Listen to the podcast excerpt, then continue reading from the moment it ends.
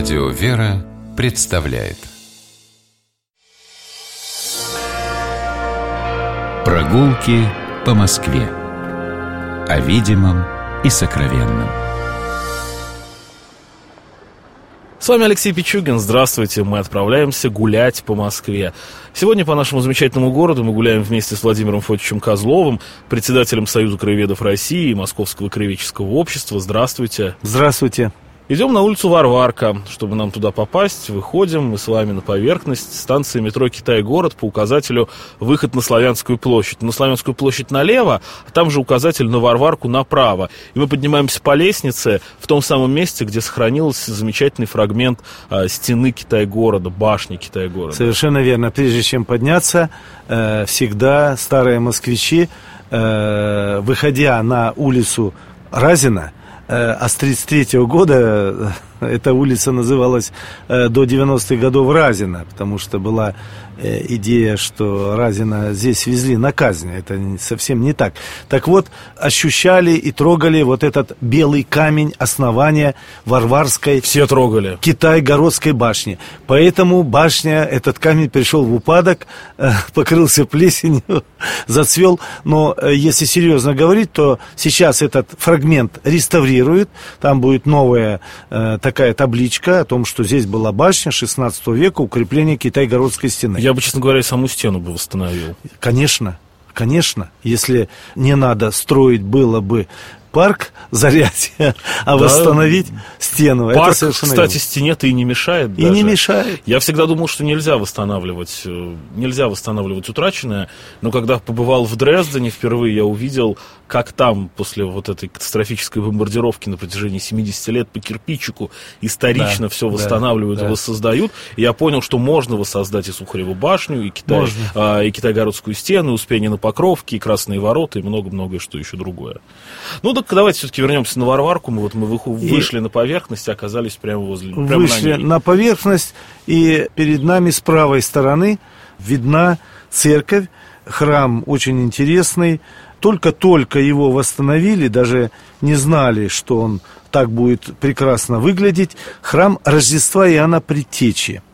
Э, по пределу так назван, а вообще главный престол Климента Папы Римского – Храм известен с начала 17 века, но нынешнее здание видно, что это середина 18 века, построенное фабрикантом Федором Подсевальщиковым, такая редкая фамилия, имел два предела, и в советское время это едва ли не последний храм, который э, был передан Русской Православной Церкви. Постсоветская. Постсоветское время. Да, да, да. Я конечно, просто прекрасно извините. помню, как я ходил мимо него, когда там еще уже 90-е, уже 2000-е годы были, а там все сохранялось какое-то учреждение.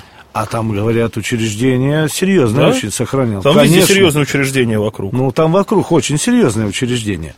Ну, а э, улица, чем она интересна? Она необычная, она маленькая, но, э, смотрите, вся ее собственно, левая сторона составлена из отдельно стоящих церквей. И для человека непривычно, боже мой, а где же жили люди? Это же церкви, пять церквей, которые находятся одна за другой, э, значит, э, где-то был приход, где-то жили прихожане, а это все вычищено. Это результат чистки, вплоть до нашего времени не только вычищали, сносили все, ну, снесли полностью из зарядья, как мы знаем, когда строили гостиницу э, «Россию» э, 60-е годы. Но э, и э, реставрировали потом уже и храмы. Правая сторона сохранилась вся. Это в основном уже 19 начало 20 века. Но это самый успешный и богатый район Москвы был. Да. Миллионная да. улица, Никола Красный Звон, все это вот такое успешное банковское да, банковское дело, если э, вот вы затронули этот момент, конечно, вот если по правой стороне идти, но идут все, конечно, по левой, то здесь фабриканты. Я всегда по правой, кстати. Да, Арман, конец XIX века Э, здесь была контора Морозовых, э, Ивана и Арсения Морозовых, э, здание многоэтажное. Здесь было Варваринское акционерное общество, которое построил Клейн, дом 7. Здесь Каминский строит здание правления Московское купеческое общество взаимного кредита. То есть это действительно очень богатые с точки зрения финансовые здания, поэтому все перестраивали правое. А левая стороне, слава Богу, она сохранилась, и на левой стороне буквально проходишь 50 метров храм, 50 метров какие-то старинные палаты. И первое здание, которое нас э, встречает э, на этой стороне, это э, Георгиевская церковь. Э, Георгия на Псковской горке иногда называется. Э, по основному, по главному пределу, престолу, это Покровская церковь. И э, упоминание о ней 15 века. В 17 веке она упоминается э, с добавлением слов, что подле э, варварского крестца у тюрем или у старых тюрем. Действительно, Э, очень интересная здесь топонимика на Псковской горке. Полагают, что здесь сюда селили на Псковскую, на горку, здесь был такой холм небольшой, селили из Пскова знатных э, горожан, когда Псков был присоединен уже э, к московскому княжеству, к московскому государству. И э, то здание, которое мы видим, оно построено в середине 17 века. Э, это небольшой тип небольшой приходской церкви, э, очень украшена, украшена закомары, украшены э, наличники очень красивые. А вот подклет специалист, я сам не спускался, но есть описание, состоял из отдельных камер, перекрытых сводами. Они никак почти не соединялись. Это не были места для захоронений, а полагают для из-за частых пожаров в храм Э, сносили свои ценности и хранили там, летом хранили. То есть такой банковские сейфовые ячейки, я бы сказал. Вот это Георгиевская церковь. Она обстроенная была в XIX веке э, различными пределами, их сохранили. Колокольню сохранили позднюю, потому что она в таком готическом стиле. Э, и сегодня это действительно украшение. Она маленькая, красивая, пятиглавая, э, действующая сейчас церковь. Но беда вот этих всех церквей, э, здесь нет приходов. Ну, именно поэтому они как подворье числятся, да, они да, как подворье. Бывшие монастырские там. Беда Москвы, какие. конечно, то, что выселили из центра Москвы всех, подчистую. Э, это, конечно, советский период. И э, следующий у нас, следующий у нас Знаменский монастырь. Знаменский монастырь Знаменский монастырь, который на его территории сегодня находится и э, музей бояр Романовых, но все-таки раньше был Знаменский монастырь. Это была Романовская усадьба деда э, Романовых, Никиты Романова, Захарина Юрьева.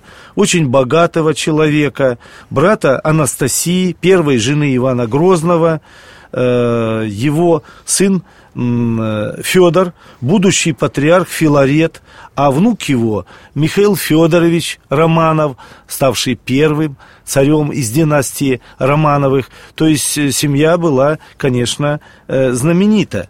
И, как полагают, но это не доказано, что именно в том здании, которым сейчас открыт музей, там родился в 1596 году маленький Миша Романов, которого угу. в 613 году избрали э, русским э, царем.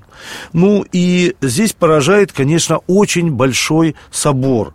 Э, собор Знаменского монастыря Пятиглавый 1684 года на деньги э, Милославских э, построен был. Здесь хранилась родовая знаменская икона 16 века, но я забыл сказать о том, что как появился монастырь-то.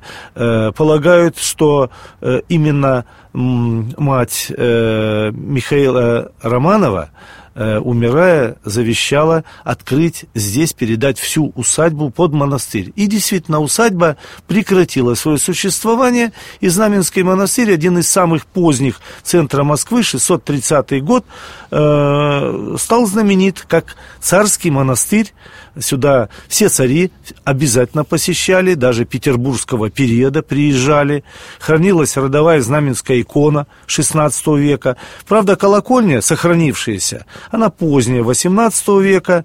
И э, в 19 веке именно по инициативе московских любителей старины, поддержанных Александром II, э, произошла первая научная, как полагают, одна из первых реставраций старинных палат – Э, указ 1856 года Александра II о возобновлении романовских палат. Причем, как они на самом деле выглядели, когда были романовскими палатами, представить сложно. То, что мы сейчас видим, это такой а, полет фантазии реконструкторов. Да, Рихтера, ну, это первое, поэтому как бы простительно. А дальше, если мы идем по э, Варварке, Английский не спеша... двор с левой стороны. Да, сначала церковь Максима Исповедника, храм Максима Исповедника тоже старинный храм. Построили два Максима, Верховников и Шаровников. Э, здесь же и Василий Бобр, сурожане. Здесь вообще на Варварке жили э, в 16 веке сурожане, выходцы из Крыма, из города Суража. Выстроили каменное здание. Нынешнее здание 698 год, интересно, колокольня. Поздняя колокольня 19 века, она падающая. Она маленькая, но, видимо, что-то не учли учли, грунт не учли, и она вот... Ну, это заметно. Заметно, да, совершенно верно. И дальше старый английский двор. Ну, это целая история большая. Я хочу сказать, что это двор, основанный был в XVI веке, когда Ричард Ченслер, вообще храбрый достаточно моряк, э, который встретился с Иваном Грозным. Иван Грозный пожаловал ему участок земли, э, а потом отняли эту землю, когда англичане произвели свою революцию, убили своего короля Карла. Но потом э, потеряли из виду это здание старинное, потому что его застроили. Застроили полностью. Оно как э, скорлупой было покрыто 19 веком постройками нелепыми. И вот когда стали все ломать, в 1950-е годы, тогда Петр Дмитриевич Барановский и увидел, что старина-то сохранилась в значительной степени. Не только 17 но и 16 век. Долго реставрировали и отреставрировали, слава Богу, восстановили в 1972 году. Сегодня это э, филиал музея Москвы. Э, сегодня это место, э, где есть экспозиция, кстати, куда приезжала и королева в 1994 году Елизавета. Да, я помню это знаменательное событие. Она, по-моему, кстати говоря, она единожды приезжала? Ну, я не знаю точно. Во всяком случае, в 94 году она здесь была. Угу. Возможно. Ну да. Да. Э, ну и э, оставляем старый английский двор и последний, последнее здание, сохранившееся, сразу хочу сказать, потому что если вы смотрите фотографию даже 50-х годов, между храмами, между храмами видны и очень хорошие вообще поздние постройки 19-го, начала 20 века, каменные. Все это было снесено. Ну и последний храм, который дал название улице, это храм Святой Варвары. Известно, что он построен был э, итальянцами в начале XVI века, оливизом в 1514 году. Э, то есть э, более 500 лет ему. Сурожане, первые заказчики его, интересные, Василий, Федор, Юрий. Интересные у них были прозвища. Э, Бобр, Вепрь и Урвихвост. Говорящие такие. Вот. В конце 18 века, к сожалению, сломали древний храм, э, построили уже Родион Казаков новый, э, но считали, что это полностью новый открыли несколько лет назад, открыли, что фундамент, подклет и даже часть стен сохранились от начала XVI века. И вот Варварская церковь, она завершает наше маленькое, но очень э, живописное путешествие по э, улице Китай-города. Спасибо большое. С Владимиром Козловым, председателем Союза краеведов России Московского краеведческого общества, гуляли по одной из самых центральных улиц Москвы, по Варварке. Я Алексей Пичугин. Мы прощаемся с вами. До новых встреч. Любите Москву и гуляйте по ней. Всего доброго. Прогулки по Москве. О видимом и сокровенном.